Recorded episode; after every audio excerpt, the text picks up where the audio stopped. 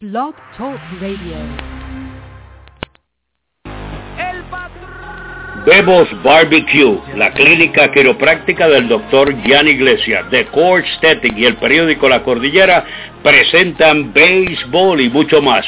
Un programa variado sobre el béisbol de grandes ligas, béisbol profesional, béisbol AA, boxeo, golf y ligas infantiles y juveniles comentarios, entrevistas con los que hacen la noticia, con sus anfitriones Arnold Palillito Santiago, el mago de las estadísticas y el ex Grande Liga, José Rafael Palillo Santiago. Y ya con ustedes, béisbol y mucho más.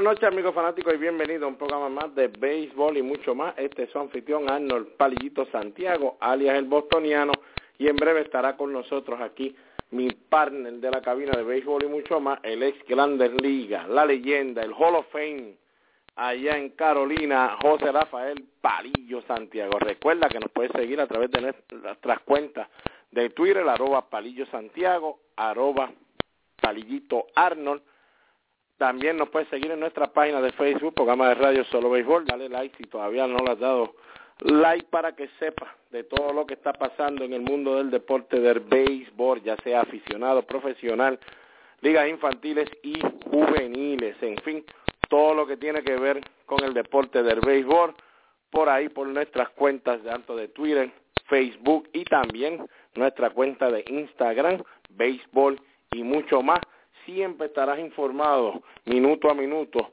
siempre que pasa, ¿verdad? La noticia grande que todos queremos saber, especialmente en ese béisbol de las grandes ligas, que es el que pues siempre estamos pendientes. Ayer sabemos que el béisbol de la AA eh, decidió muchas posiciones, también eh, este weekend pudimos también saber que el equipo de la Big League se llevó el campeonato del torneo excelencia que se juega se jugaba ya en Puerto Rico, así que pues felicitaciones a Jaime Muñoz, su dirigente, y a todos los muchachos que tuvieron que ver con ese equipo de la League y también al grupo de personas que trabajaron para llevar a cabo ese torneo en excelencia en Puerto Rico, que ya pues es uno de una tradición bastante larga. Señores, vámonos ya a darle duro al béisbol de la Grandes Ligas con los titulares que le van a llegar a ustedes. Una cortesía de... Angel Sport, fabricante de uniformes deportivos y estampados de camisetas y gorras. En la zona industrial El Comandante en Carolina. Richard Pérez, su propietario y sus atentos empleados los atenderán personalmente. Con su email angelsportpr.yahoo.com teléfono 762-0030 o el 752-3930. Angel Sport, el hogar de los deportistas, calidad, cortesía y precios al alcance de su presupuesto. Bueno, regresando de la pausa, hoy Grandes Ligas anunció entonces a los jugadores que se llevaron ese galardón de jugador del mes, en ese mes, primer, primer mes de la temporada, ese mes de abril, también los, los lanzadores, también el novato por cada liga, así que aquí va lo que Major League anunció hoy, el cubano, el novato José Abreu fue nombrado jugador del mes y también novato del mes en abril, batió para 2.70 con 10 cuadrangulares, 32 remorcadas, con ocho dobletes en ese primer mes de temporada, como todos saben, rompiendo récord uh, de novatos, cuestión de carreras remorcadas y también ahí batallando con lo de los cuadrangulares, cerquita ahí, como uno dice, trepándose encima de Albert Pujol. También podemos decir que es la primera vez en la historia uh, que se está galardonando este premio a los jugadores de grandes ligas, que un jugador se lleva el premio del mes y del premio de novato como jugador en el mismo primer mes que juega en las grandes ligas. Como todos sabemos, José Abreu pues un veterano jugador con el de la selección del equipo de Cuba, pero es la primera vez que juega en las grandes ligas este mes. Eh, es su primero también en las grandes ligas y es el primero entonces que logra esa hazaña de llevarse jugador del mes y novato en ese primer mes que juega en las grandes ligas. En la Liga Nacional, el jugador del mes entonces fue Troy Tolowitzki, el equipo de Colorado, 364 con 22 remorcadas y 477 de promedio de llegar a base. Así que estuvo caliente por demás ese madero de Troy Tulowitzki. Muchas personas hablando, pues, posiblemente de un mismo Nolan Arenado de descendencia boricua, ya 24 juegos conectando de hit, pero definitivamente en cuestión de números, en ese mes de abril, eh, Troy Tolowitzki fue de lo mejor. Acuérdense que ahí también ellos tienen a Blackmon, Charlie Blackmon también luciendo bienísimo ese primer mes de temporada. Así que el equipo de Colorado eh, está haciendo de las suyas allá en el oeste de la Liga Nacional. Entonces los lanzadores por la Liga Americana lo fue Sonny Gray del equipo de Oakland, 4 y 1 con 1.76 de efectividad en 41 entradas que lanzó, permitió 8 carreras limpias nada más.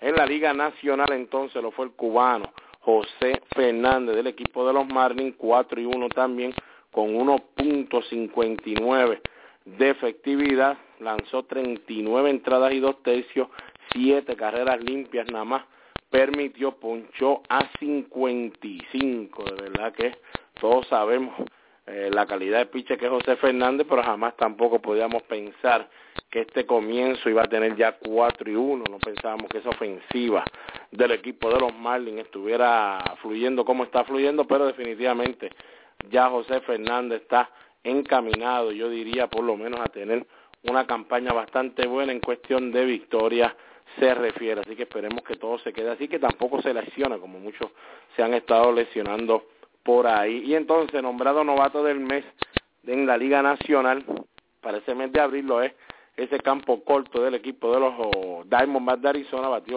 3-13. Chris Owen, 5 dobletes, 4 bases robadas, 7 carreras anotadas nada más. Mucha gente decía que iba a pasar en Arizona si se iban a quedar con Gregory Didorius, creo que es el apellido del muchacho, o le iban a dar esa posición a Chris Owens, Owens se la ganó cuando salieron de campo de entrenamiento y ahí está Owen, entonces no, eh, como uno dice, no, asegurándose que no quede mal ese equipo de la Arizona por la decisión que tomó, así que pues eh, veremos a ver qué pasará luego de este mes, no significa mucho a veces, usted se deja llevar por esto, pero cuando viene a ver ya la cosa se pone difícil ya para esa segunda, segundo mes y segunda mitad de temporada.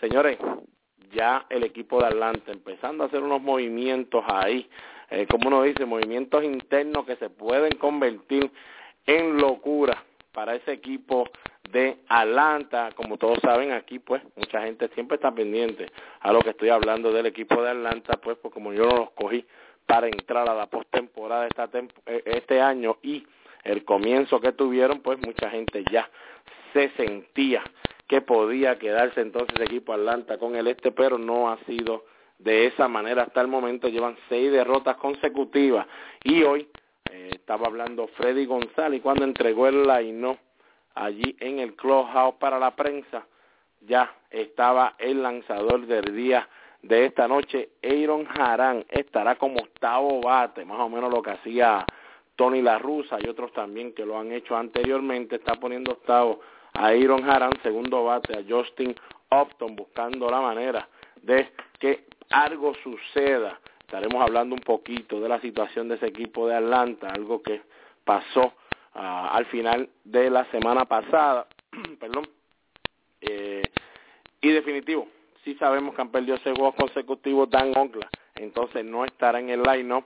Eh, está bateando 1.90 con dos cuadrangulares, 10 remorcadas. Le preguntaron a Freddy González si el irse a la banqueta hoy, Dan Onkla, era solamente un día libre o algo que de verdad él siente que debe hacer ya con el equipo, sentar a Dan Ogla, que de verdad que está, como uno diría por ahí, bien struggling, no se limitó a decir nada que tuviera que ver con una contestación para esa pregunta, solamente pues dijo que no estaba jugando, algo pues un poquito raro.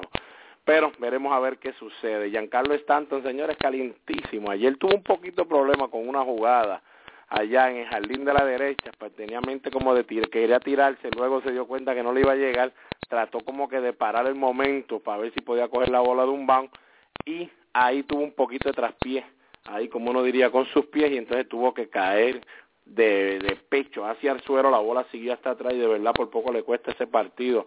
Al equipo de los Marlins, lógico, su bate no estaba tan strong como tuvo su guante en esa jugada, pegó dos cuadrangulares ayer, es uno, el noveno y el décimo de la temporada y hasta el momento es el único jugador esta temporada en conectar siete cuadrangulares, señores, siete de los diez que lleva, que tienen de promedio 420 pies o más. Así que señores, el único aquí que sabemos que está en un beast mode, en esa, esa moda de bestial de esta temporada, Giancarlo Stanton también dos de esos batazos que ha conectado sobre 420 pies.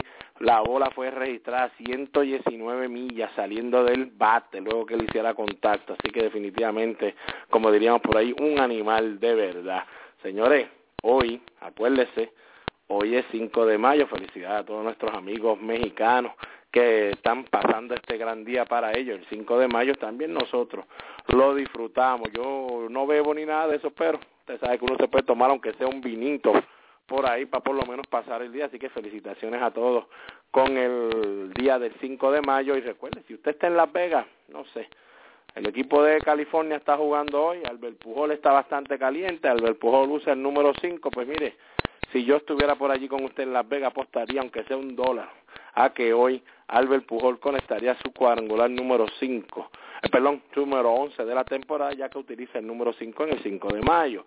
Tremendo ese partido que tuvo Albert Pujol ayer, anoche, le pasó de todo, perdón, ayer ante el equipo de Texas, pegó su horror número 10, también lo vimos partiendo un bate ahí con un lanzamiento difícil de Yu Darvish y luego recibiendo un pelotazo que solamente le pegó la visera del casco, pero tremendo susto que tiene que haber pasado Albert Pujol. También ya podemos decir que hasta el momento el mejor equipo que está jugando en Grandes Ligas, el equipo de Milwaukee, están en fuego con 21 y 11, jugando para 656 hasta el momento, y el peor equipo que está jugando es el equipo de los Astros de Houston, 10 y 21, solamente un promedio de 3.23 ayer qué, qué, qué, emoción se siente cuando vemos a uno de los nuestros luciendo bien. Y quién más, si nuestro amigo de siempre y hermano del alma Yadier Molina, como ya saben, siempre que se transmiten los juegos por ESPN, siempre, no sé cómo, pero siempre es clave.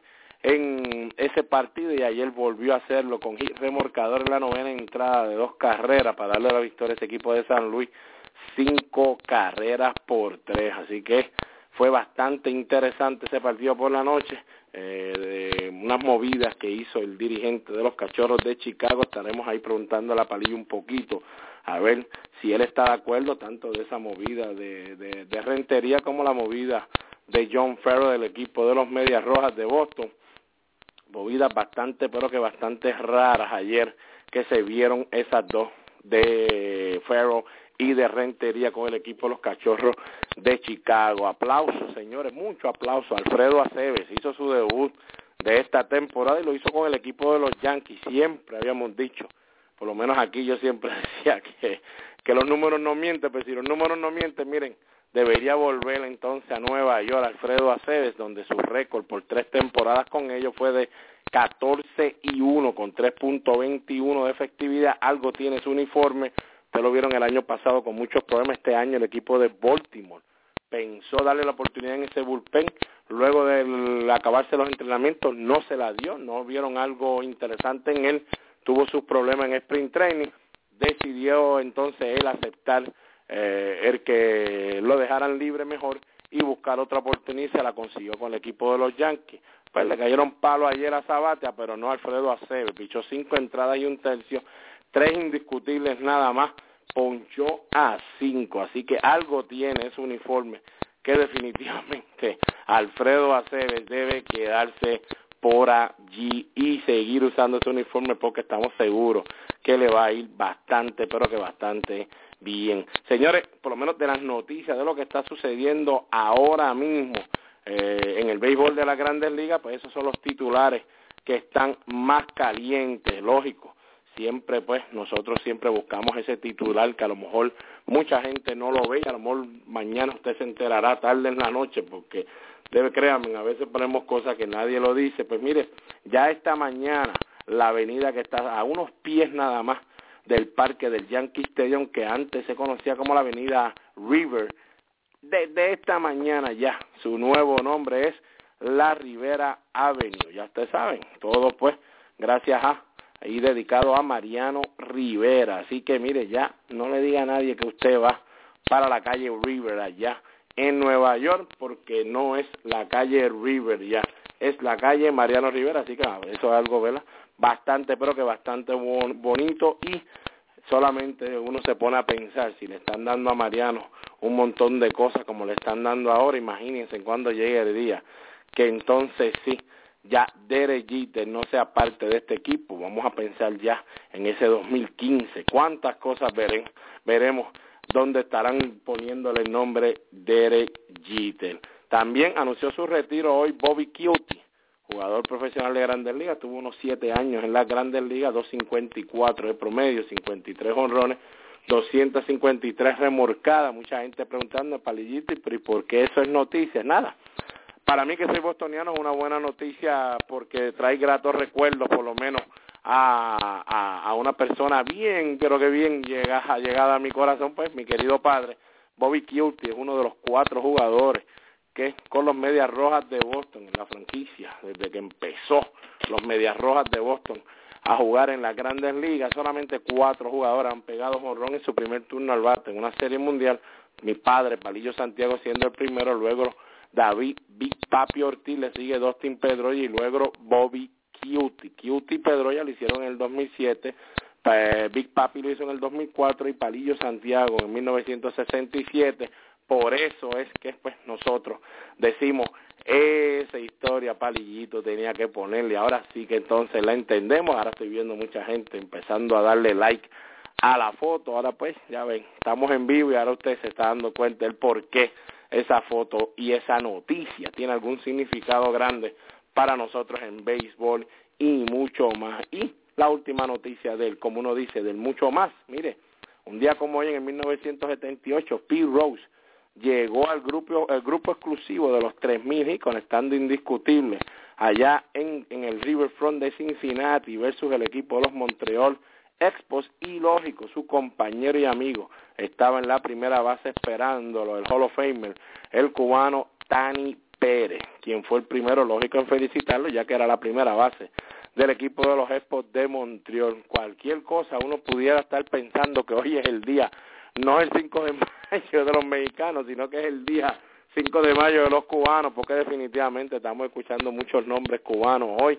Ya vimos cómo José Abreu se quedó estableciendo récord ya de novatos y de jugadores acá en las grandes ligas. También escuchamos a José Fernández llevarse ese, e, ese premio en la Liga Nacional como lanzado y ahora estamos hablando de un Atanasio Tani Pérez y ahora alguien me está escribiendo, sí, ya lo vemos, lo vemos aquí, que también el cubano Dayan Viciedo anoche pues formó la rumba allá en Cleveland cuando de, casi dejan con el terreno, no lo dejan el terreno porque lógico, estaba jugando en Cleveland, pero eso, ese cuadrangular se convirtió en sí en el walk-off de esa victoria, de verdad que Jonathan Axel, que había estado luciendo bienísimo con el equipo de Cleveland y hasta líder en juegos salvados en la americana, pues Dayan Viciedo le conectó cuadrangular de tres carreras para entonces así a ayudar a que el equipo de los White Sox le ganara el equipo de Cleveland, así que ya usted sabe, Alexei Ramírez está ahí en White Sox también, cubano, Mini Miñoso es una de las historias y de los peloteros más reconocidos con el equipo de los White Sox, también otro cubano. Así que señores, definitivamente hay que, hay que ya eh, estar mirando mucho, mirando mucho porque van a empezar a llegar otros jugadores cubanos, ya el, se me olvida el nombre, ahora lo tenía aquí escrito, ya mismo se los dejo saber, el otro cubano ya firmó con el equipo de los padres de San Diego un contrato de un millón de dólares. Estará ya este verá, ya mismito. Lo veremos. Yo le voy a mandar a clase A, luego a doble A y entonces estaría llegando a Grandes Ligas. Así que veremos a ver qué trae ese muchacho con los padres de San Diego. Ya vi aquí, le habíamos dado la noticia que el jueves pasado había ya Harold Chapman tirado en clase A. Estará tirando otra vez este miércoles y jueves esperan ellos que pueda pasar eso, o si no, martes y jueves y el viernes ya tenerlo activo en las grandes ligas, como ustedes saben, ya el jueves estaba tirando su primera salida, una, una sola entrada nada más lanzó, estaba tirando a 101 millas y a 99, pero mire como si nada, se convirtió hasta el primer jugador, como le dijimos aquí, en tirar 101 millas en el parque que estaban jugando allá de Dayton en Ohio. Así que muchas cosas pasando interesantes, así que ya tienen el mucho más, tienen todos los titulares de lo que ha pasado en las grandes ligas. Pues, ¿qué falta? Mire, el report que siempre le damos de jugadores estelares lastimados, fea la cosa para ese equipo de San Luis, eh, perdón, de Cincinnati, con Jay Bruce, quien fue operado esta mañana de la rodilla, estará fuera por lo menos unas cuatro o cinco semanas. Veremos a ver cómo pueden aguantar un equipo que definitivamente necesita ofensiva y Jay Bruce es uno de los que aunque esté un poquito de slon es ese jugador que puede explotar en cualquier momento y cargar la ofensiva junto a Joey Bato. Veremos a ver cómo brega esas cuatro semanas el equipo de Cincinnati. También Ryan Brown fue para la lista inactivo, estará ahí, ellos creen por lo menos unos 15, 14 días, un problema en la ingle, veremos a ver también cómo este equipo de Milwaukee podrá entonces bregar sin Ryan Brown. Todos sabemos que el año pasado bregaron sin Ryan Brown, pero bregaron sin Ryan Brown ya cuando estaban eliminados de seguro. Esta vez están tratando de mantenerse en ese primer puesto. Estaremos hablando un poquito también de ese equipo de Milwaukee.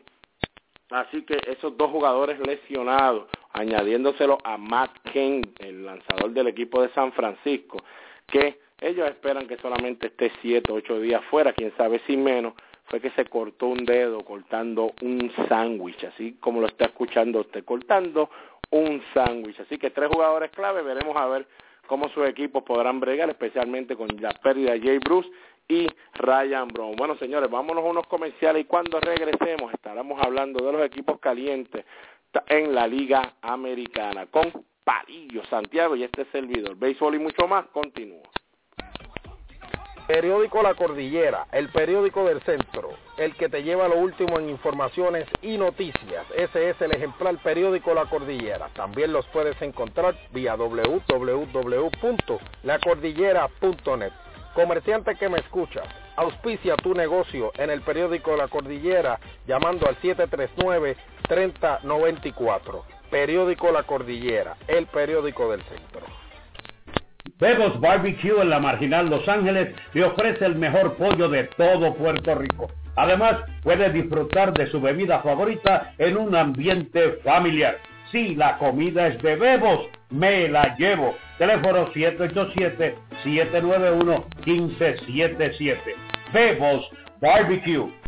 Angel Sport, fabricante de uniformes deportivos y estampados de camisetas y gorras, en la zona industrial del comandante en Carolina. Richard Pérez, su propietario, y sus atentos empleados los atenderán personalmente. Con su email angelsportpr.yahoo.com teléfono 762-0030 o el 752-3930. Angel Sport, el hogar de los deportistas, calidad, cortesía y precios al alcance de su presupuesto. Bueno, regresando de la pausa, ahora sí vamos a darle la bienvenida al ex lanzador de Grandes Ligas, la leyenda, el Hall of Fame de Carolina, José Rafael Palillo Santiago. Buenas noches, Palillo. Buenas noches, Arnold. Un saludo cordial y deportivo a toda esa gran fanaticada que de lunes a viernes y en ocasiones algún programa especial sábado o domingo está con nosotros para saber lo último sobre los deportes alrededor del mundo. Eh, la noticia que diste, pues triste, Bobby Quick, mi buen amigo, que también está ahí entre los que conectaron cuadrangulares en su primer turno en la serie mundial, así que lamentable. Y también hay que felicitar a, René Rivera. Ayer tuvo una destacada actuación también con dos dobles. Jugó varias carreras para el equipo de San Diego. Y felicitar a todos los buenos amigos mexicanos en su celebración del 5 de mayo. Así que estaremos hablando sobre muchas eh, noticias de muchas cosas que han sucedido en el béisbol en los últimos días, así que tanto del béisbol de Grandes Ligas, si hay algo del béisbol profesional y el béisbol doble que hay muchas noticias del béisbol doble. Bueno, Palillo, aquí estamos entonces. Hoy vamos a empezar lo que habíamos hablado los otros días, que mucha gente nos está pidiendo, especialmente nuestros amigos de allá en Costa Rica, en España y en México. Palillo, así como lo oye, España y Costa Rica. Tenemos, gracias a Dios, un apoyo grande por allá, como también lo tenemos, pues lógico, en Puerto Rico, en la Florida y en diferentes partes también alrededor del mundo. Así que agradecido de verdad infinitamente que ustedes disfruten con nosotros. Recuerda que si estás pendiente a nuestro podcast y no puedes escucharnos en vivo por alguna razón, vete a tu iTunes, ahí a tu cuenta de iTunes, entra en el área de podcast y ahí baja escribiendo el nombre de Solo Béisbol o Béisbol y mucho más, cualquiera de los dos, para que entonces día a día usted pueda escuchar todos nuestros podcasts, quienes ya tan pronto terminamos nosotros, en eso de una hora, eh, hora y media, ya están activados y bajados ya para que usted los pueda disfrutar. Así que pues eh, no se preocupe si no nos pudo escuchar en vivo. Mire nada, después que usted nos siga a través de nuestras páginas y cuentas en, en, las redes sociales, usted va a saber de nosotros. Palillo, vamos a estar hablando hoy de tres equipos, especialmente en la Liga Americana, el equipo de los Yankees de Nueva York, el equipo de los Tigres de Detroit y el equipo de los Atléticos de Oakland. Como todos saben, son los tres equipos que hasta este día de hoy, hasta este momento, están de líderes en su división posiblemente, ¿verdad?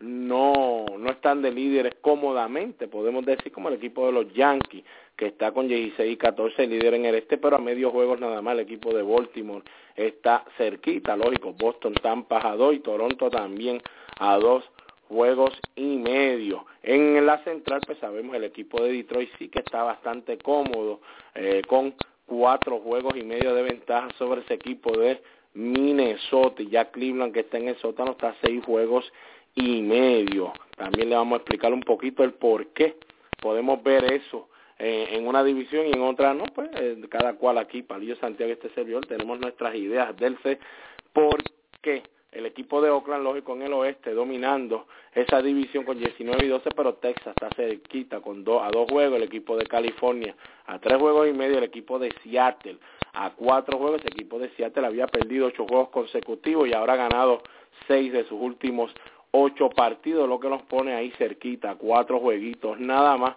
Lógico, sabemos que el equipo de Houston es el que peor está jugando y está a nueve. Palillo Santiago, ver el equipo de Detroit 17 y 9. Uno de los equipos, pues, que dimos para estar ahí en la postemporada. Yo sé que Palillo Santiago también lo dio. Palillo, ¿qué tú crees de este equipo de Detroit? ¿Se mantendrá cómodamente en el primer lugar o será un equipo que puede entrar en problemas en cualquier momento? Bueno, yo no creo que tenga problemas. Eh, Minnesota no está jugando bien, no es un equipo que pueda pasar Detroit Chicago tampoco. Esa división para ellos es, paseable, deben pasear esa división, no deben tener ninguna clase de problema. Tienen el piqueo, tienen la ofensiva, a pesar de que sus mejores bateadores no están en una buena racha en estos momentos. Cecil Fielder no ha tenido una buena campaña con el equipo, pero debe mejorar ahora que viene el calor de este mes de junio y julio, deben mejorar. Así que no creo que deba tener ninguna clase de problema con su picheo y su gran ofensiva. Bueno, Palillo, este, yo de verdad, este, este, equipo lo di para que ganara esa división. Solo, solamente di un equipo para entrar en esta división. Estamos viendo un Verlander con 4 y 1, 2.68, Chelsea 3 y 1, 2.08, el mismo Rick Porcelo que pues se convertiría en ese lanzador que iba a tener que sacar la cara ya que habían perdido a dos Fister, pues Porcelo 4 y 1, 3.66, Aníbal Sánchez, que no ha tenido mucha suerte en cuestión de ganar partidos, se ha quedado en 0 y 2, 3.13, por lo menos ha llegado eh, bien lejos en cada vez que, que toma la loma, y Drus zurdo, que ellos iban a necesitar definitivamente para poder correr esta, estas alineaciones que tienen bateadores zurdos, 2.45, sorpresa grande para Lilla hasta el momento en cuestión de lo que el bullpen se refiere. Definitivamente pues la de la manera que ha estado lanzando Jova Chamberlain 1 y 1 3.97 de efectividad 15 ponches en 11 entradas y un tercio. Mucha gente pues eh, me preguntaron el por qué yo pensé que Jova Chamberlain eh, le está yendo tan bien, pues mire señor, ahorita yo puse una foto, voy a volverla a poner, está usando barba, es lo único que podemos cambiar en, en que los Yankees no puedes usar eh, nada de barba ni nada de eso en la cara, pues eh, creo que la barba le hacía falta porque es lo único que ha cambiado en Chamberlain hasta este momento. John Nathan Palillo es lo, que preocupa un poquito, pero sabemos que tiene 39 años de edad, tiene 5.06 de efectividad, salvado cinco partidos, pero siempre está buscando la manera, Palillo, de como que, no sé, meterse en problemas. Eso es lo único que a mí, como seguidor de este equipo de Detroit y de darlos como ganadores en, en la central, me va a obligar a decir que este equipo posiblemente puede llegar un momento que algún equipo se le pueda acercar a tres partidos, a dos partidos, quién sabe si a dos y medio, uno y medio, perdón, porque ese problema de Joe Nathan para mí va a tener que ser arreglado o tienen que buscar otro que lo pueda ayudar allá en el bullpen. Alex Ávila, el receptor 224, eso no va a trabajar para mí. son los dos jugadores que a mí me están preocupando un montón, Palillo. Pero la sorpresa de este equipo hasta el momento, Raya y Davis, que aquí habíamos hablado de ver, no podemos creer como un equipo de Boston, un equipo de los Yankees, no prefería buscar a este muchacho primero. Él dice que no recibió llamada de los Yankees, que sí recibió llamada de Boston, pero nada que lo hiciera sentir como que lo querían. Palillo está batiendo 3.37, dos honrones, nueve remorcadas, 11 bases robadas, porque todo el mundo sabe aquí que vuela el muchacho, 3.91 del OVP. Para mí, lo que ha hecho que por lo menos este equipo de Detroit puede entonces darle esa oportunidad a Nick Castellanos ahí en la tercera base Batiendo 2.32 nada más el novato, tiene 4 honores 18 remorcadas, pero Raya Davis haciendo ese trabajo allá atrás, que ya sabíamos lo que iba a hacer un Austin Jackson, Tori Hunter y Víctor Martínez, para mí redondeó este equipo. Así que Palillo, estoy contigo, no creo que tengan un problema grandísimo en cuestión de ganar la división, pero sí se le va a acercar alguien a ellos, no sé si en la segunda mitad o está finalizando, como uno dice, esta primera mitad, pero alguien le va a dar un poquito, como uno dice, ganas a ellos de mirar hacia atrás. Palillo, el equipo de los Atléticos de Oakland. Vimos como ese equipo de Oakland perdió tres juegos consecutivos ante Texas allá en Oakland, pero entonces fueron a Texas y entonces allá ellos le, devolvieron la, la barrida que le había hecho el equipo de Texas, los barrieron allá en su casa, que es lo que ahora pues los asegura estar en primer lugar hasta el momento, pero entonces vienen acá a Boston Boston que venía de pasar, como uno dice, un mal rato grande en un doble juego completo aquí contra el equipo de Tampa, perdiendo los dos por una carrera. Se pensaba que el picheo de Oakland iba a dominar esta serie completamente y que posiblemente Boston perdería, quién sabe si los tres partidos, pero de seguro iba a estar perdiendo un este dos partidos de esta serie. Palillo no fue así. El equipo de Oakland solamente logró ganar el último y para mí, gracias a pues la movida que hizo el dirigente de los Medias Rojas de Boston, por eso lo estaremos hablando ahorita, al igual que la movida del equipo de los Cachorros. Palillo, voy a ir primero. Si creo que este equipo de Oakland va a quedarse ahí o no, como todos saben, yo no los di para entrar a la postemporada, lógico, no podía decirle a ustedes lo que vi que Scott Kashmir iba a comenzar como comenzó, 4 y 0, 2.11, Jesse Chávez 2 y 0, 1.89, Sonny Gray sí se podía ver venir por lo que hizo el año pasado, 4 y 1.91, pero señores, Dan Straley 5.01, Tommy Milón 5.86 de efectividad, Luke Gregerson, que es el closer palillo que están usando hasta el momento, 3 salvados, 2.70, lo que tira es el Lider, llega el momento que eso sí se le va a batear, Dan Otero ya está cogiendo palos, Nada, Palillo, por lo que veo, en cuestión de la ofensiva, todos sabemos que todo corre aquí con Joenny Césped y Josh Donaldson, Coco Chris Free caliente casi siempre, Josh Reddick luciendo como yo siempre, y para mí no es ese jugador que ustedes vieron un año con el equipo de no, una, un ave de paso para mí. Exacto, exacto. Así que para mí, Palillo, la ofensiva la veo igual de malita como siempre la he visto. Eh, el picheo, para mí Scott Kessler eventualmente se va a cansar, igual que Jesse Chávez, que nunca ha sido ese abridor en grandes ligas. Van a tener problemas, Palillo, para mí ya en la segunda mitad de la temporada, así que no los veo quedándose en ese primer puesto ni segundo del oeste de la Liga Americana. Tienen mucho ir y al perder a, dos de sus estelares abridores eh, por operación, Lo que pasa es que el equipo de Texas, por algún motivo, ese es el equipo que yo di para ganar y, está jugando, a pesar de que está jugando sobre los 500 con 17 y 14, pero ese equipo tiene la ofensiva y tiene pichón, yo no sé lo que está pasando al equipo de Texas. Posiblemente ahora con el calor y como vuela la pelota en ese parque de Texas, pues comience una reacción positiva al equipo de Texas y no es mucho lo que necesita para pasarle al equipo de Oakland. Problema del equipo de Oakland es que cuando viene el lanzado derecho contra ellos, tienen una alineación de zurdos que mete miedo y, y batea muy bien contra los derechos el equipo de Oakland. Y los angelinos, jugando frío y caliente, ha jugado mejor en los últimos días, eh, pero es un equipo que debe mejorar. Yo creo que el equipo de Texas y los angelinos deben estar ahí en los primeros dos lugares y el equipo de Oakland en tercero, Seattle y después Houston. Eso es lo que yo veo eh, en esa división del oeste. Bueno, señor, ahora pasamos al, al este.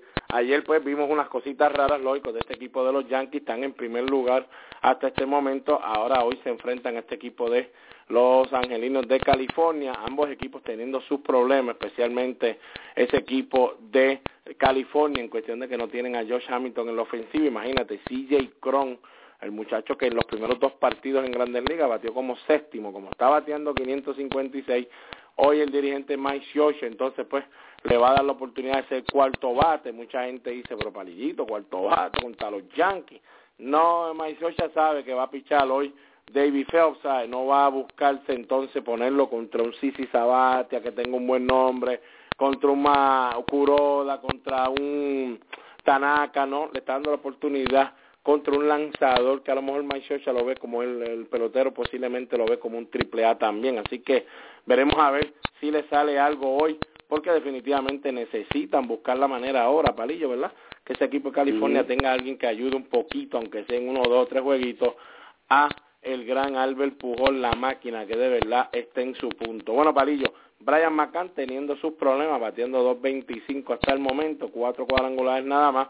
Brian Roberts, el más que yo sigo jugando en segunda base, le dijimos pues que iba a tener su problema en segunda base, aquí está, no nos gustaba, pero por lo menos pueden aplaudir, no se ha lesionado todavía, batea 2.35, cuatro remorcadas nada más. Ahí tienes a Derek Jeter, señores, uh, hay una persona uh, de la radio que que me dijo que Derechite se iba a acabar la temporada, iba a batear 311 cuadrangular y 56 remorcadas. Y yo le dije, si Derechite le hace eso, le podemos dar el premio de jugador más valioso de la americana, porque eso sí sería, de verdad, algo bien valioso, señores. Va a tener su problema Derechite, hay que hablar claro.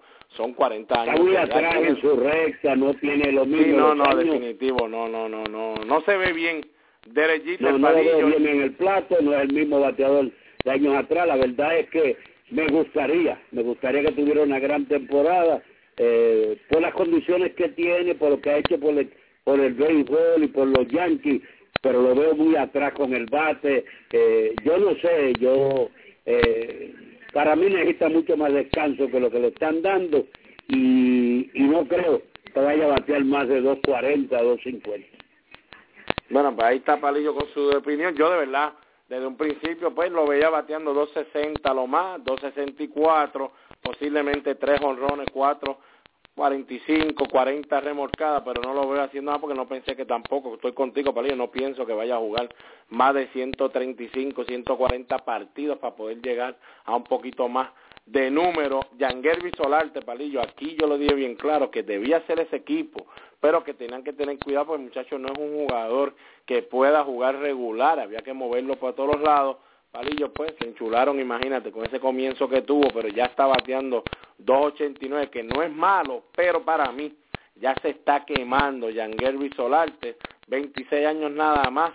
Creo que lo tienen que ahora empezar, de seguro, empezar a cogerlo ya más suave de lo que lo estaban cogiendo. Veremos a ver cómo piensa el dirigente. Sí, tiene un OVP de 387, pero es por el comienzo ese grandote que tuvo, Palillo, tuvo casi en 500 del OVP, pues lógico, en lo que usted baja de allá, definitivamente se va a tardar un rato. Él sería haciendo lo que tiene que hacer, Garner también, Beltrán pues aportando como debe estar aportando, muchos pensaban que puede aportar más, no señores, aquí es una liga que, que, que, que, que no es fácil este, batearla, especialmente Palillo, ya uno ya a los 37, 38 años de edad, en la Liga Nacional como que estaba más cómodo, como le dije yo el año pasado, el tenerlo como segundo bate en San Luis definitivamente es lo mejor. El equipo de los Yankees Palillo, creo yo, ¿verdad? Que esto a lo mejor se oye raro que yo lo diga, pero yo creo que ya debe estar pensando en sacar a Derechita del segundo bate y usar más a Carlos Beltrán ahí porque es el más que te va a producir. Eh, moviendo a derechita, usted no está perdiendo nada del otro mundo en este momento. Soriano, pues frío y caliente, como todos sabemos. Eh, Kelly Johnson sigue pues ahí tratando de sobrevivir. Otro que le dijimos que iba a tener su problema, no debe estar ahí. Eh, la receptoría, pues Bramacán va a tener que hacer algo. La, la única sorpresa, Palillo, pues tenemos que decir, Yangerby Solarte hasta el momento ahí sobreviviendo y por lo menos ayudándolo, especialmente en esa primera primer mes de la temporada. Tanaka, Palillo, haciendo lo que fue.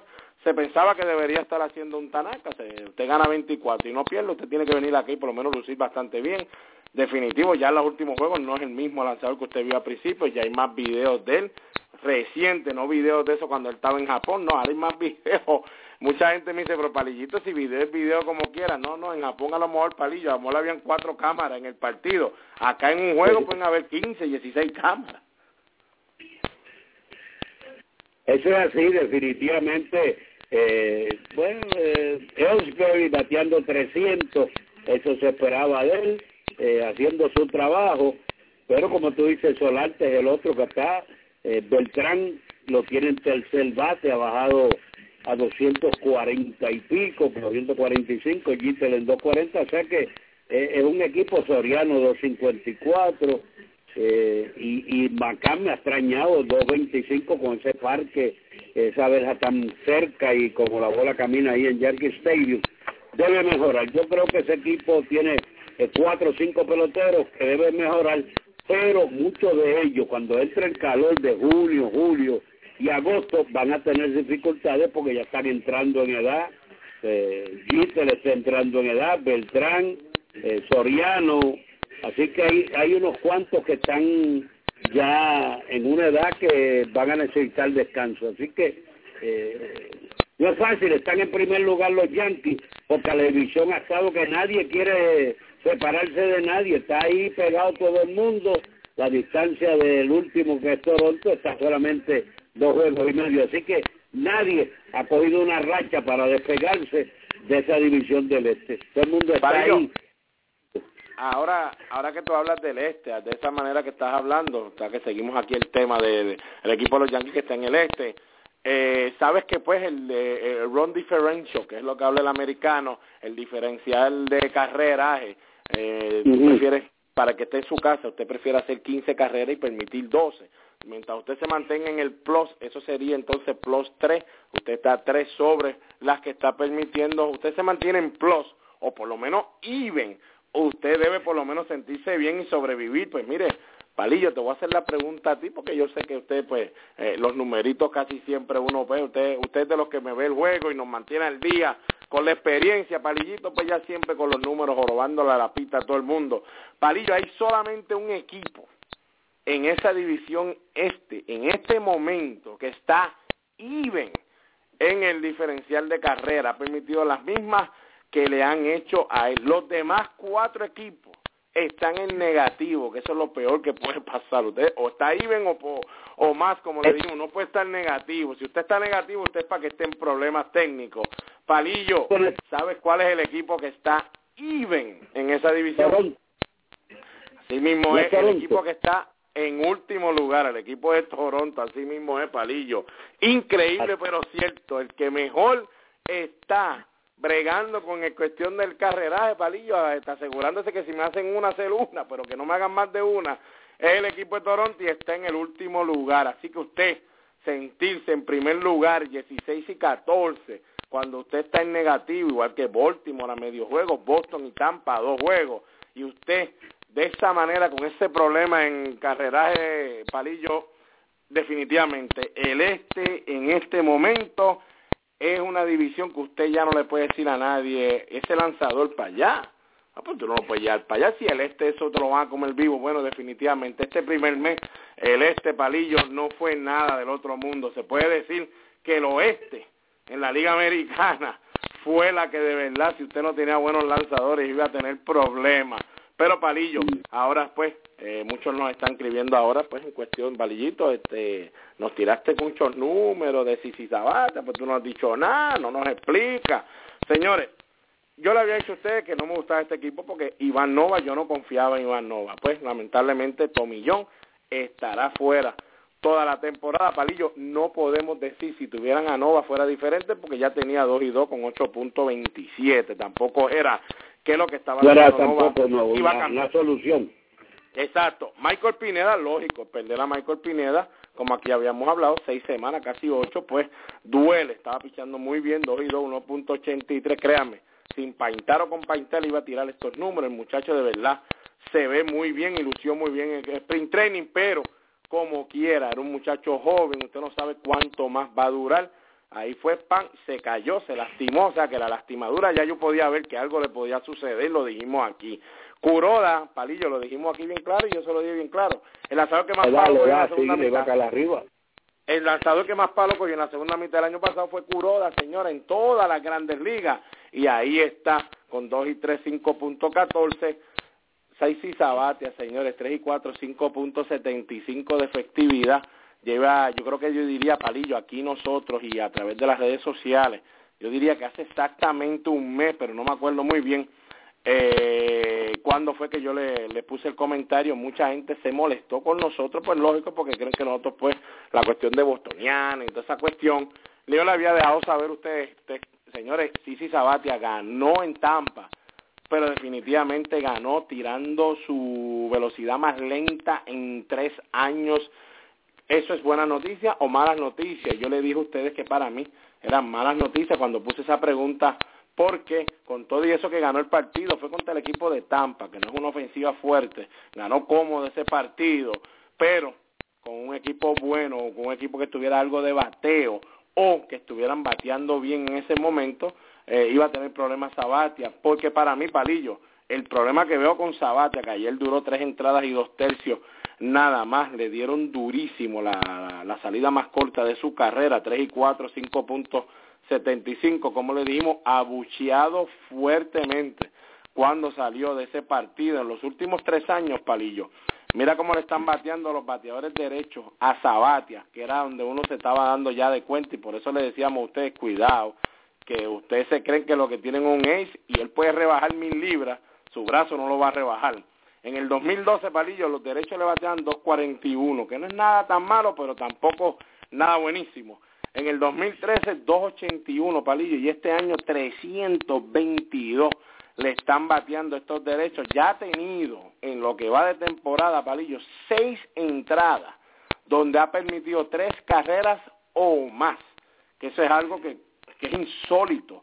Pensar que íbamos a ver algún día a Sisi Sabatia de esa manera, lógico, a menos que fuera cuando tuviera 40 años de edad. Todavía no ha llegado a esos 40 años de edad palillo. Para mí, sigo diciendo, los Yankees tienen que hacer lo posible de unir a este muchacho o con Jamie Moyer una semana o con el mismo Tom Glaven, buscar un zurdo que no tiraba muy duro, que siempre ha tirado con poca velocidad, que entonces le pueda enseñar ahora a Sabatia cómo pensar y cómo bregar un line-up cuando ya tu recta no es la misma, pero todavía puedes dominar, palillo.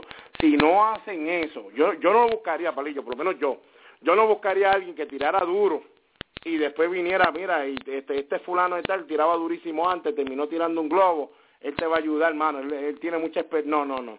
Yo mejor busco uno que tiró 15, 14, 20 años, palillo, a 88 millas por hora, 85, que trabaje con Sisi Sabatia, porque si no, palillo, lo van a perder. Y eso para ese equipo de los Yankees, cuando digo que lo van a perder, no vayan a pensar que estoy diciendo se va a lastimar o que se va a, a, a tener que cambiarlo o algo, porque definitivamente cambiarlo va a ser, mire, demasiado difícil. Y no porque tire suave, sino que el equipo de los Yankees, Palillo, estamos hablando aquí que es el 2014, le va a pagar 23 millones este año, pero todavía hay que pagarle 23 en el 2015, 25 en el 2016 y hay que pagarle una opción, si usted no lo quiere, de 5 millones en el 2017, palillo. Nadie lo va a poder cambiar, menos que los Yankees se chupen todo ese dinero que hay ahí, o la mayoría de ese dinero. Palillo, ¿qué tú creerías? tú eres eh, el dueño de los Yankees o dirigente, ¿le conseguirías algo? ¿Qué tú, ¿Qué tú le harías para que ver si este muchacho pudiera cambiar la manera que está pensando ahora? Mira, hay una cosa importante en él. O sea, tiene que él darse cuenta que ha perdido su recta, que su recta no es la misma, que no puede atacar los bateadores como lo atacaba dos o tres años atrás. Pero él sigue tratando de pasar los bateadores con su recta y le han bateado muy bien.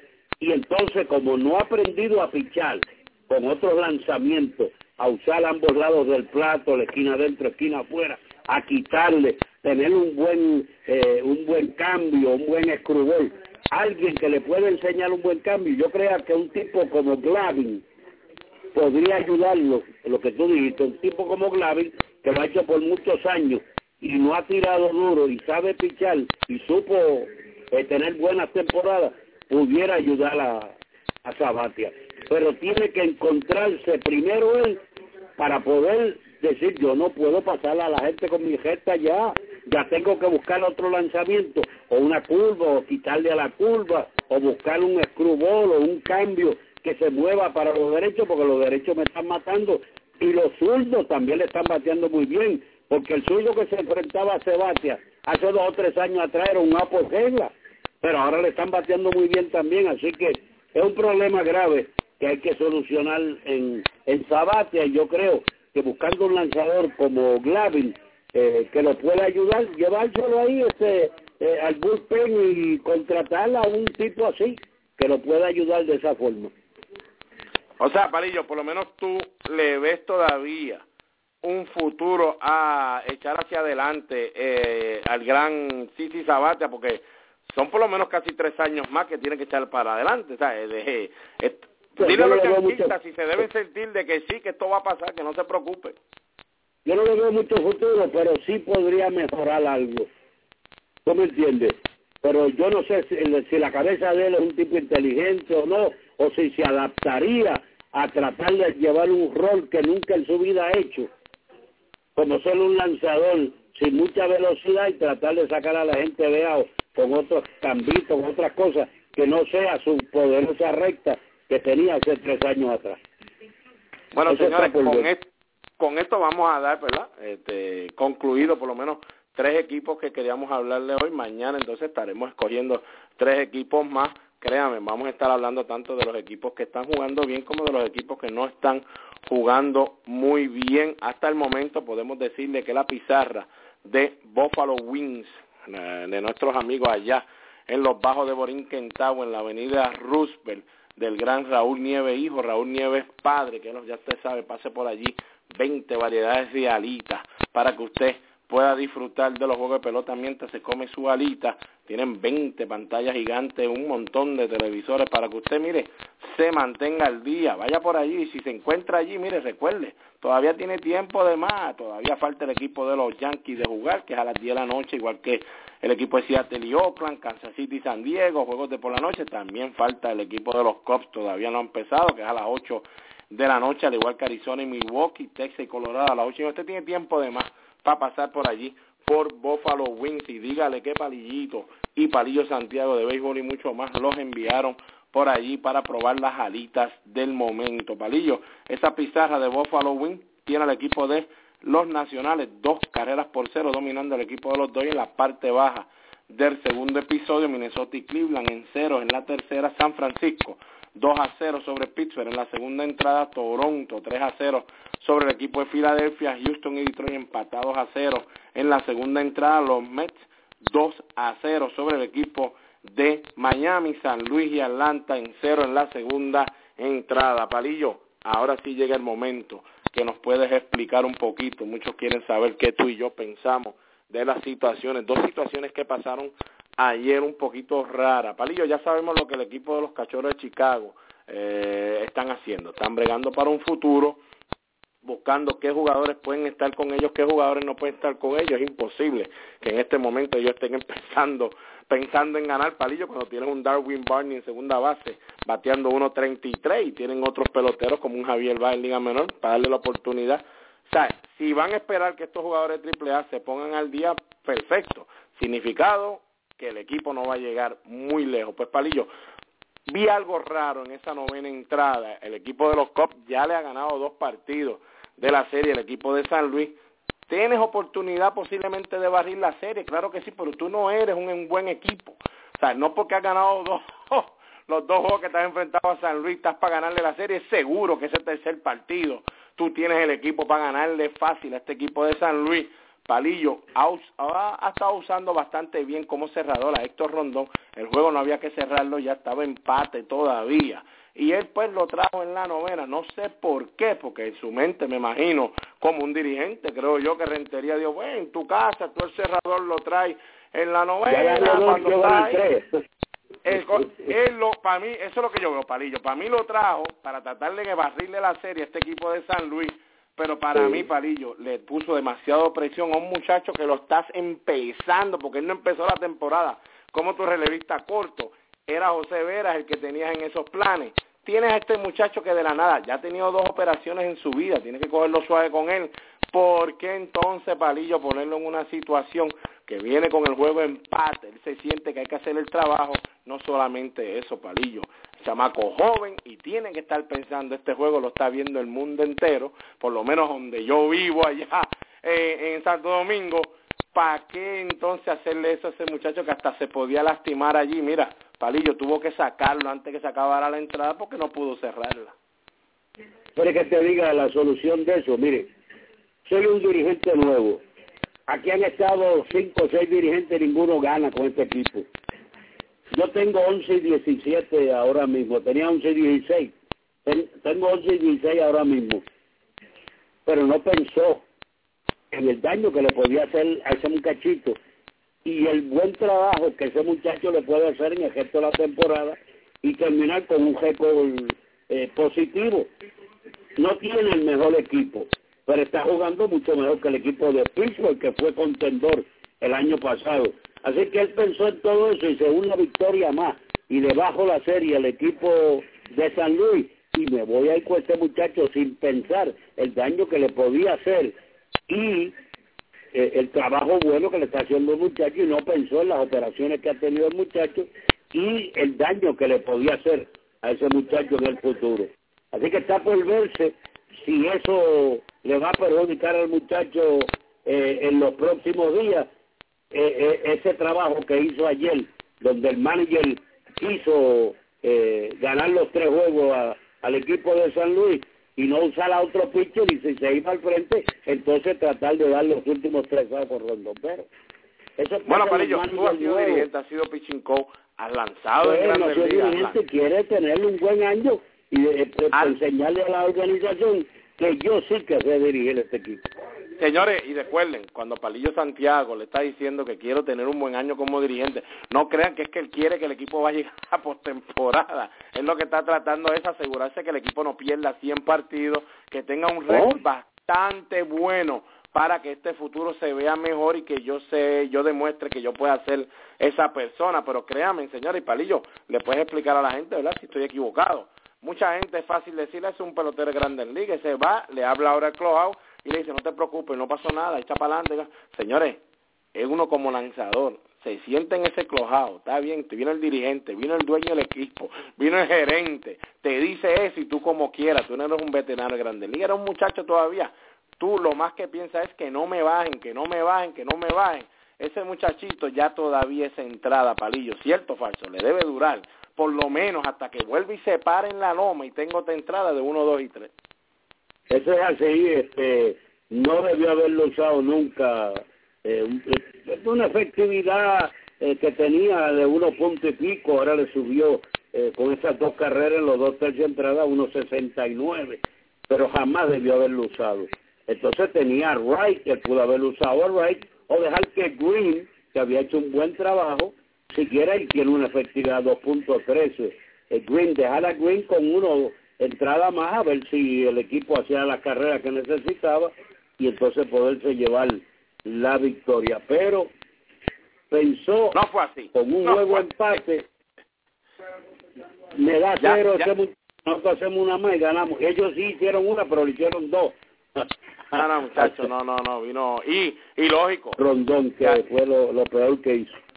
Palillo, y lógico, pues, nuestro Yadier Molina demostrando la veteranía y el, pues, lo que ha demostrado desde el 2009 en hacia adelante, que de verdad su bateo ya es peligroso. Antes era su trocha nada más, ahora tanto su bateo como su trocha también son peligrosos. Dos outs, la entrada está difícil para el muchacho, eh, me están jugando para jalar la bola, me está jugando la segunda, pues mira, si me quedo con el muchacho para el medio, puedo tener mejor oportunidad de dar un, indiscutible, lo estoy diciendo porque ya tenía dos strikes, Yadier Molina Palillo no hizo un swing para dar un jonrón, no hizo un swing para matar la bola, hizo un swing como que sé que para el medio no hay nadie, si le doy una roleta para allá, quién sabe si logro conseguir indiscutible y no me voy a ponchar, la cuestión era no poncharse, Yadier Molina y de verdad Palillo, pues hay que quitarse el sombrero para mucha gente. que, tiene que hacer buscar un batazo de hit un batazo que pudiera traer una o dos carreras al plato, eso fue lo que hizo. Eso lo hacen los buenos bateadores y ya,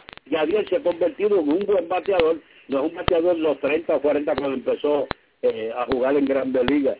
Ya es experiencia, ya le ha enseñado de que en situaciones como esa, yo no voy a buscar un cuadrangular, lo que voy a buscar un sencillo, traer una o dos carreras y tratar de ganar el partido. Así que ya lo ha aprendido y tiene una experiencia grande ya. Ya es un bateador clasificado, muy buen bateador en Grande Liga. No tanto como la trucha, sino ofensivamente eh, es un hace para el equipo.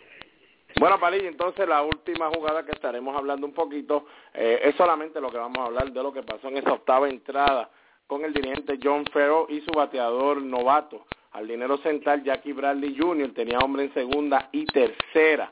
Señores. Perdóname, tú estás hablando del octavo y Fíjate que tú te me has adelantado. Del octavo. El, no, pero... Ese fue el octavo. Pero antes de eso, el juego está dos a una. Dos envases sin out. Él no toca. Se poncha Bogart y el otro da un fly, el otro Howie. Y, y, está perdiendo dos a una ya en el sexto inning, quinto inning. Vuelve de nuevo, se envasa, no hay hit and hold, no hay toque de bola, no hay nada Falling a tercera, doble play, entonces viene la famosa jugada que vamos a hablar ahora. Yo no hablo del equipo de Boston y el picheo, que tampoco me gusta y tengo que decirlo, pero mañana vamos a hablar de los equipos que deben estar mejor y no están, y Boston está incluido en la de mañana. Mañana yo hablaré de eso. Pero lo que hizo Farrell en ese momento, fíjense que en una ocasión, hace unos juegos atrás, él cambió el pitcher sin esperar que el manager contrario de Baltimore le anunciara al árbitro que venía un bateador emergente. Fíjense que gracias, ese es, un, ese es un manager que ganó la Serie Mundial. No sabía, ni nadie le dijo, mira, tienes que esperar que le anuncie con el árbitro que viene un bateador emergente para entonces hacer el cambio del pitcher. No, él entró, cambió el pitcher antes que aquel anunciara el bateador ¿Y qué hizo Showalter? Pues entonces sacó el bateador que iba a traer de Pijito y dejó el zurdo para que le bateara entonces a un derecho. Hasta ahí vamos a para, vamos ahora a esta jugadita del octavo y para el que no recuerde estaba en la octava, la, octava entrada hombre en tercera y segunda palillo. Perdón solamente un out había en, en la entrada. Viene a batear Jackie Bradley, que lógico, en la temporada está bateando 2.15, pero está bateando 1.30 sin nadie en base y por lo menos casi 400 con gente en base en lo que va eh, de temporada. Pues algo está haciendo el muchacho, por lo menos con gente en base. Ya habíamos visto juegos anteriores, creo que dos juegos anteriores, AJ Piersinski trató de mover el corredor, lo movió, pero no pudieron anotar la carrera. Pero mucha gente preguntándome, ¿lo hizo Piersinski o no lo hizo Piersinski por sí mismo? Mira, yo tengo que decir que lo hizo Piersinski por él mismo porque Farrell no juega el juego de tocar la bola ni mover los corredores de esa manera. En ese momento, Palillo, está bien que tú lo mandes a tocar una vez, a ver si hace un toque ahí, le sale, y pues Bogart puede anotar, lógico, le estamos pidiendo a dos muchachos jóvenes, no, perdón, perdón, espérate. Palillo y yo no le estamos pidiendo. Farrell que es el dirigente grande que es el que está cobrando por eso, él le está pidiendo a dos muchachos de 21, 22, 22 añitos, le está pidiendo a ellos que hagan una jugada importante en un momento importante del el juego. Cuando el juego esté empatado, 2 a 2, miren señores, no le meta presión a ese muchachito. Usted lo puso a tocar una vez a ver si sale un buen toque por primera y el muchacho Boger le da tiempo de anotar, tú coges la ventaja y pues quién sabe lo que pasa en la próxima entrada y ganas el partido. Pero Palillo, mandarlo a tocar tres veces seguidas, me dicen, Palillo, no pude llegar al Parque Fenway Park porque tenía un montón de juegos que yo estaba dirigiendo con mis, con mis equipos, pero me dicen, Palillo, que cuando Jackie Bradley se cuadró, el que vende hot dog ya estaba en el home play para coger el toque porque ya todo el mundo sabía que íbamos a tener que iban a tocar. Entre más rápido embalemos para el frente menos Bogart se va a poder mover de tercera y Bogart parecía que había un incendio porque no se atrevía a llegar a la home porque estaba eh, si me voy no me voy pero mire señor yo no sé si era eh, un, toque suicida o si era un, un safety squeeze mire lo que fuera Tú no haces eso con un muchacho tres veces tocando, enseñándole al equipo contrario que vas a tocar con un out. Cuando este muchacho, por las estadísticas, te dice que es un bateador de 400 con gente en base. Es verdad que está bateando ciento y pico y nadie en base es un out vestido pelotero, pero ha producido con corredores en posición de anotar y nosotros teníamos la de irse al frente en tercera y en segunda, teníamos dos corredores en base con un solo out. Lo que necesitaba era un ruletazo por el cuadro que pasara, un flyer outfield, y ese muchacho con tres swings podía hacer eso. Entonces lo hace una jugada montada con un novato también en tercera base como Bogart de 21 años y este con 22, 23 años en el plato. Mira qué cosa. Sin embargo, hace jugada con Persinski que se ponche en cantidad de bateo y corrido y la salido. Yo no entiendo, es que no entiendo cómo él dirige. Sin embargo, con eh, Pedro en primera y bateando el segundo bate, el Highfield no se atreve a hacer nada, ni, ni tanjón, ni base, ni toque de bola, ni nada. Entonces tú dices, ¿para qué tiene a, al segundo bate ahí? Si no, no, lo que tiene que hacer. por lo menos, ¿Ah? Palillo, por lo menos, en cuestión de esa jugada, de la octava entrada, señores, bueno, hubo gente que en, el, en las redes sociales, Palillo, llegó hasta pensar, mira cómo está corriendo la cosa, lógico, qué clase de confianza debe tener en Bradley. Yo no tengo confianza en Bradley, para mí nos está ayudando con su defensa. Ese muchachito lo que te debe haciendo es un, es un plus. Esto es como decir Omar Vizquel cuando empezó en Grandes Ligas. Las cogía todo y bateaba dos diez. Pues si te da un hit, te dio un hit, pues disfrútalo pues mire, no lo pongas en una situación así que él, que él mismo se quite completamente y dice, pues esto es lo que quieres que yo toque. Palillo, en las redes sociales había gente pensando que había corredor en primera y lo estaba moviendo para segunda, para tener segunda y tercera con dos outs, que también es una loquera, pero él puede pensar que Bradley para él es un pitcher y Amor no va a dar un hit, pues entonces para eso que, que no bate para doble play, por lo menos se asegure llevar a aquella segunda no, señores. lo tienes en la alineación entonces? Sácalo con Peter entonces. No, señores, la cuestión es dejarle saber a Ahora yo sé, ahora sabemos, y ustedes, amigos fanáticos, el por qué los peloteros de Toronto hablaban tan mal del manager de Boston cuando estaba en Toronto. Lo no, no, no, definitivamente. me alegro que haya salido aquí, que se lo lleve Boston. Yo, no hay que recordar una cosa. Omar Vizquel dijo, que Omar Vizquel, como todos saben, se retiró con el equipo de Toronto. Omar Vizquel dijo bien claro que a él no le gustaba Ferro porque él, los que eran veteranos y caballos, él los trataba de una forma, pero los novatos los trataba de otra forma. En otras palabras, a los veteranos y a los que llevaban ya años en Gran Liga, hagan lo que ustedes quieran, pero a los otros no los dejaba hacer lo mismo. Ahí pues, eso es uno de los momentos que usted como veterano usted siendo Vizquel lo ve en un juego, va a la prensa y lo va a decir a sí mismo, bueno, ustedes vieron ahí a lo puso a tocar tres veces. Eso no lo va a hacer con Victorino, eso no se lo va a mandar a hacer a Pedro, y eso no se lo va a hacer al otro, al otro. Lógico, tú no puedes comparar los jugadores, pero la confianza de ese pelotero no se la puedes quitar, sea novato o no sea novato. Eso es lo que Vamos a enseñarle algo a los amigos fanáticos si tenemos tiempo hoy, si no lo hacemos mañana. ¿Cómo se prepara una alineación de un dirigente? Eh, ¿Qué es lo que tiene que ser? Primer bate, el segundo bate, el tercero, cuarto y quinto, de ahí para abajo, para que ellos tengan una idea de lo que nosotros estamos hablando. Ah, pues mañana, mañana, mañana vamos a estar también en eso, Palillo. ¿Ah?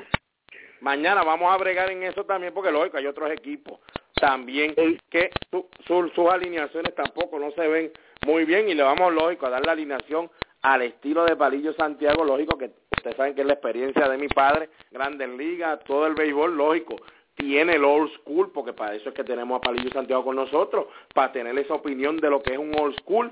Palillo va a dar su line, yo a ustedes le voy a dar el mío, lógico. Al final le vamos a dar el line como lo ven.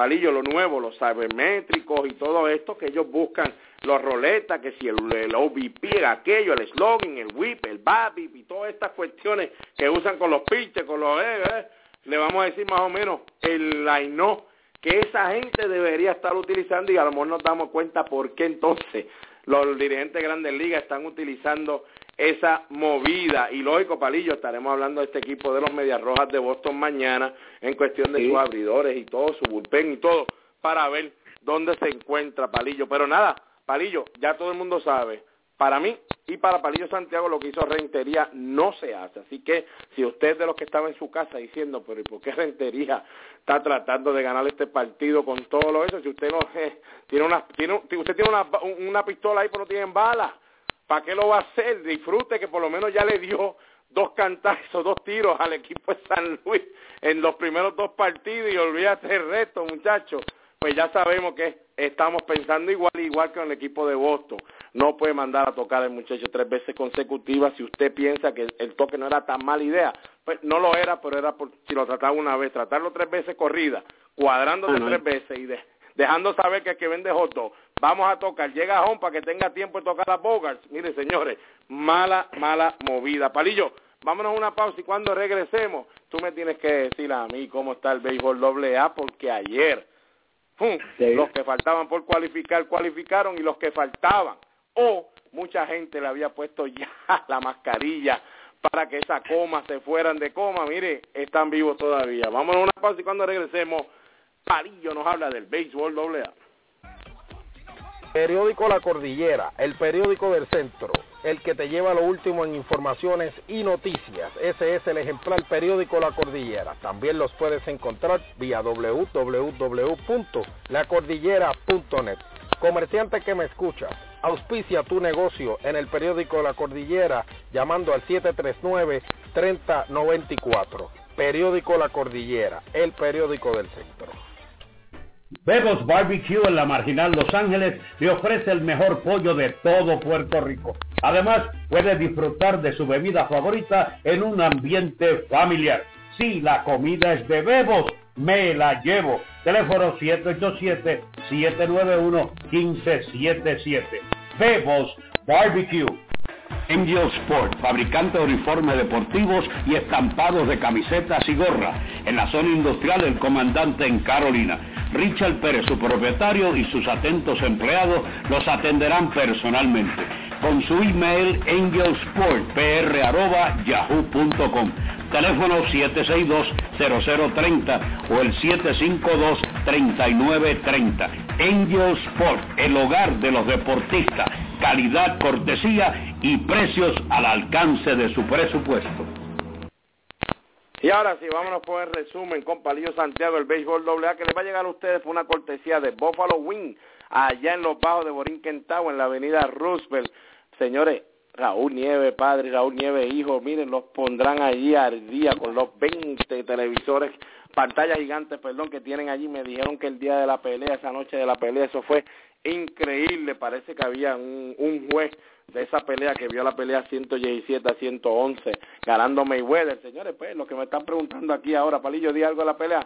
Miren, señores, Mayweather ganó, pero no ganó tan cómodo como lo están haciendo ver, eso de decisión mayoritaria muy malita que se ve, pero mire, todo eso me lo contó completo allí el gran Raúl Nieves hijo y Raúl Nieves padre, dejándonos saber round por round qué estaba sucediendo allá en Buffalo Wing. Recuerda, si no eres de los que te gusta llegar al lugar y esperar que te sienten, mire, llame, da una llamadita 787-273-6446 y cuando llegue allí no se preocupe que ellos ya le tendrán su mesa separada. Así que Palillo, Béisbol AA. Bueno, déjame decirte lo que ha pasado. Bueno, un cambio que sorprendió a todo el mundo.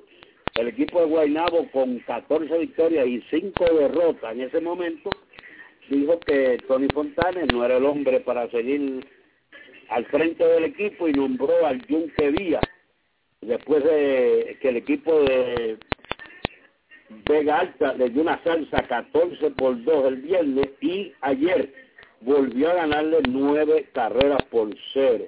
Así que no sabemos, tendrá lo de y su manera de pensar, porque ¿qué podía mejorar más Tony Fontanes eh, está en primer lugar con 14 y 5.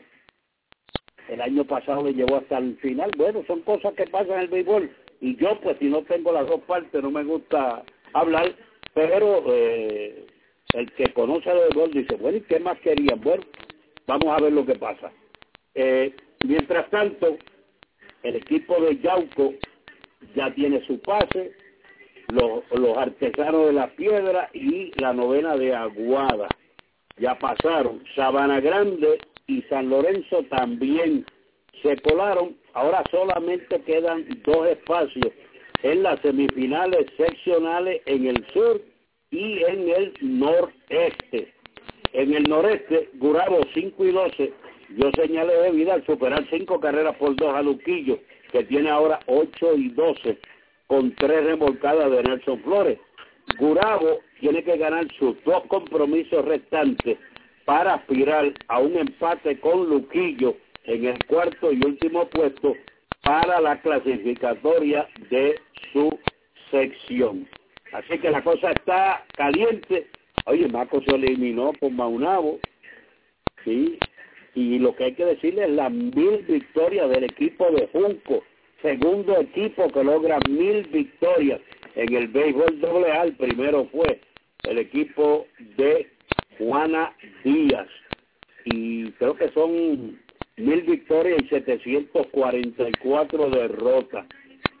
Y el equipo que está caliente, ese equipo de Vega Alta, metió palos contra el equipo Guaynabo en cantidad y está a solamente medio juego de la primera posición en la sección metro. Ya cualificados los cuatro equipos, Guaynabo 14 y 6, Vega Alta 13 y 6, le resta un equipo que es contra Vega Baja, Dorado 10 y 10, está clasificado también, pero el que está en tercer lugar es Cataño, porque le ganó la serie a Dorado, Cataño terminó tercero, Dorado cuarto, ambos con 10 victorias y 10 derrotas.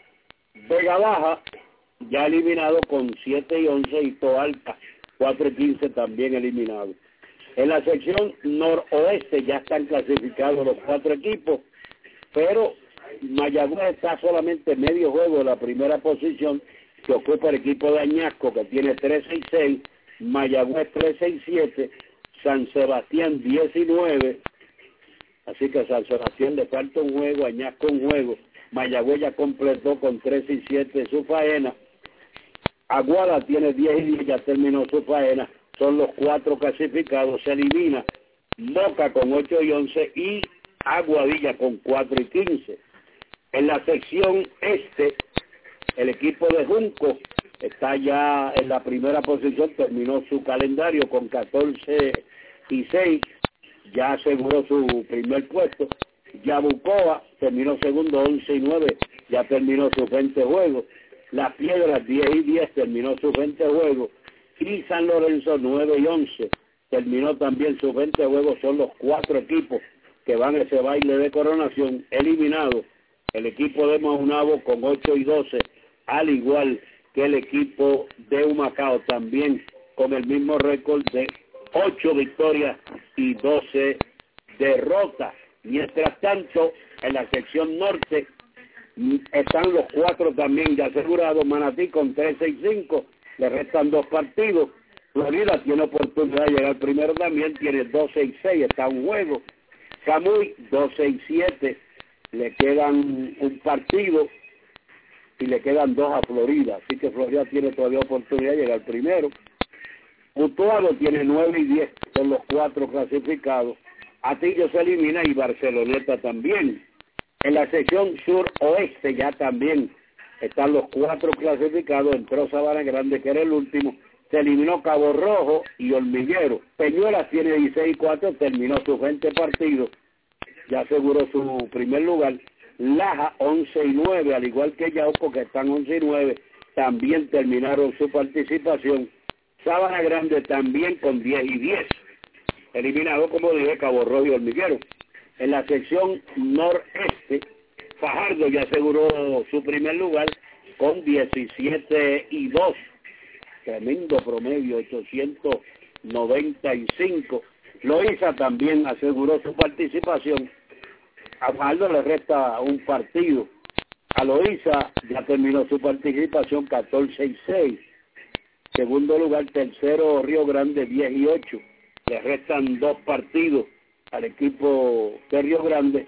Y entonces, luchando por ese cuarto lugar, está el equipo de Luquillo y el equipo de Gurabo. Como dije, Gurabo tiene que ganar los dos, no puede perder para empatar con el equipo de Luquillo, que ya tiene sus 20 juegos jugados.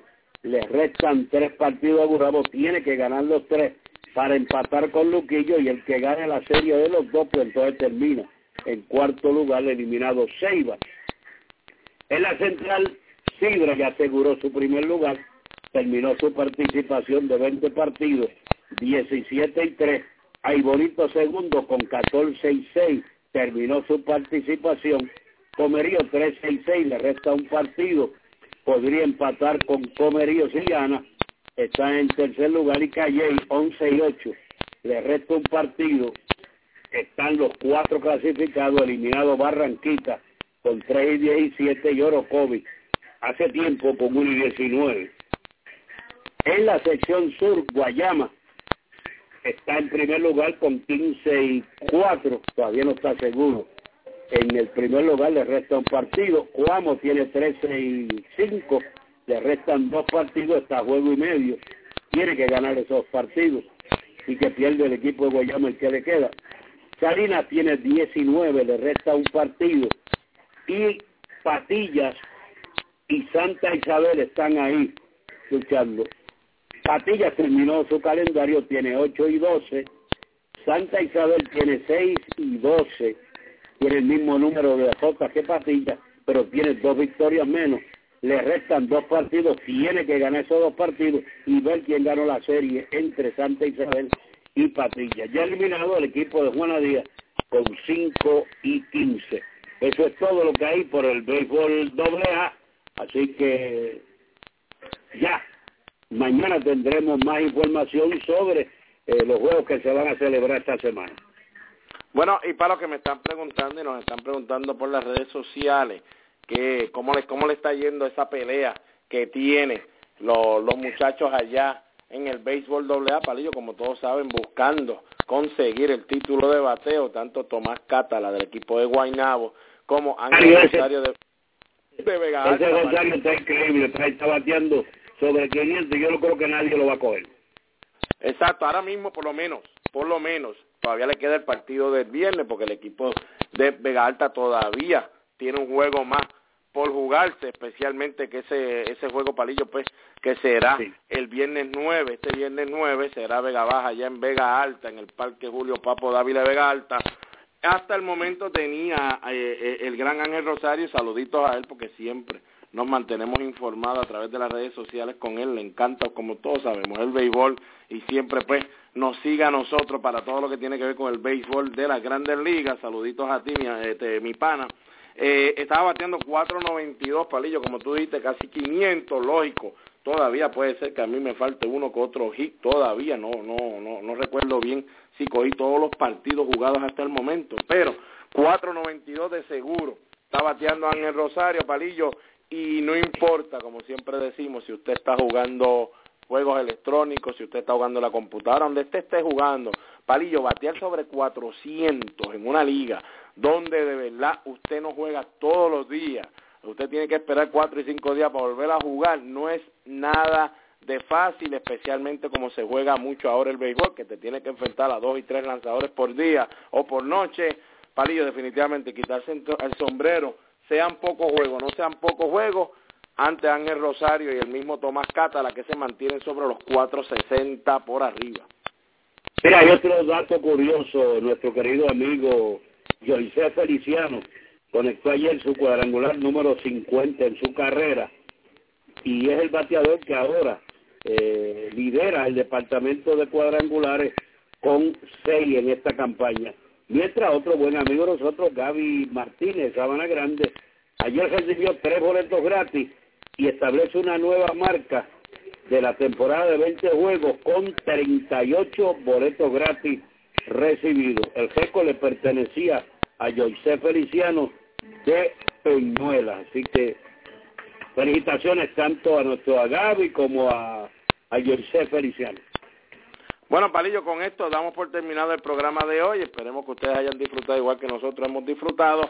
Un vistazo rapidito a esa pizarra de Buffalo Wing en los bajos de Borinquen Tower, allá en la avenida Roosevelt. Señores, Washington sigue arriba 2 a 0 en la tercera entrada. Cleveland y Minnesota empatado a 0 en la cuarta. San Francisco 2, Piratas 4 en la tercera entrada. Toronto 3, Filadelfia 0 en la tercera. Houston y Detroit en la cuarta en 0. Los Mets 3, Miami 0 en la cuarta entrada. Señores, recuerden, estaremos hablando un poquito de ese equipo de Miami que supuestamente, según Freddy González, no es que el equipo de Atlanta está luciendo mal y han perdido seis consecutivos, es que los Marlins le estaban dándole, robándole las señales desde la pantalla madre, aquella grande de los delfines que tienen allá en el jardín central y parece que esa pantalla o esa persona, Palillo, se lo llevaron también para el Turner Field en Atlanta, porque también allá los barrieron allá, después de la serie en Miami. San Luis y Atlanta empatado en cero en la tercera, Medias Blancas y Chicago y los Cops empezando ahora, Arizona y Milwaukee por empezar, Texas, Colorado a las 8 y 40, Nueva York versus California, Seattle versus Oakland, Kansas City versus San Diego a las 10 de la noche. Así que Palillo será hasta mañana que tengan todo muy tú vas por un rico abajo te pega hasta de un palo con salsa. Ah, te veo, palillo, te veo. Periódico La Cordillera, el periódico del centro, el que te lleva lo último en informaciones y noticias. Ese es el ejemplar periódico La Cordillera. También los puedes encontrar vía www.lacordillera.net. Comerciante que me escuchas, auspicia tu negocio en el periódico La Cordillera llamando al 739-3094. Periódico La Cordillera, el periódico del centro. Bebos Barbecue en la Marginal Los Ángeles le ofrece el mejor pollo de todo Puerto Rico. Además, puede disfrutar de su bebida favorita en un ambiente familiar. Si la comida es de Bebos, me la llevo. Teléfono 787-791-1577. Bebos Barbecue.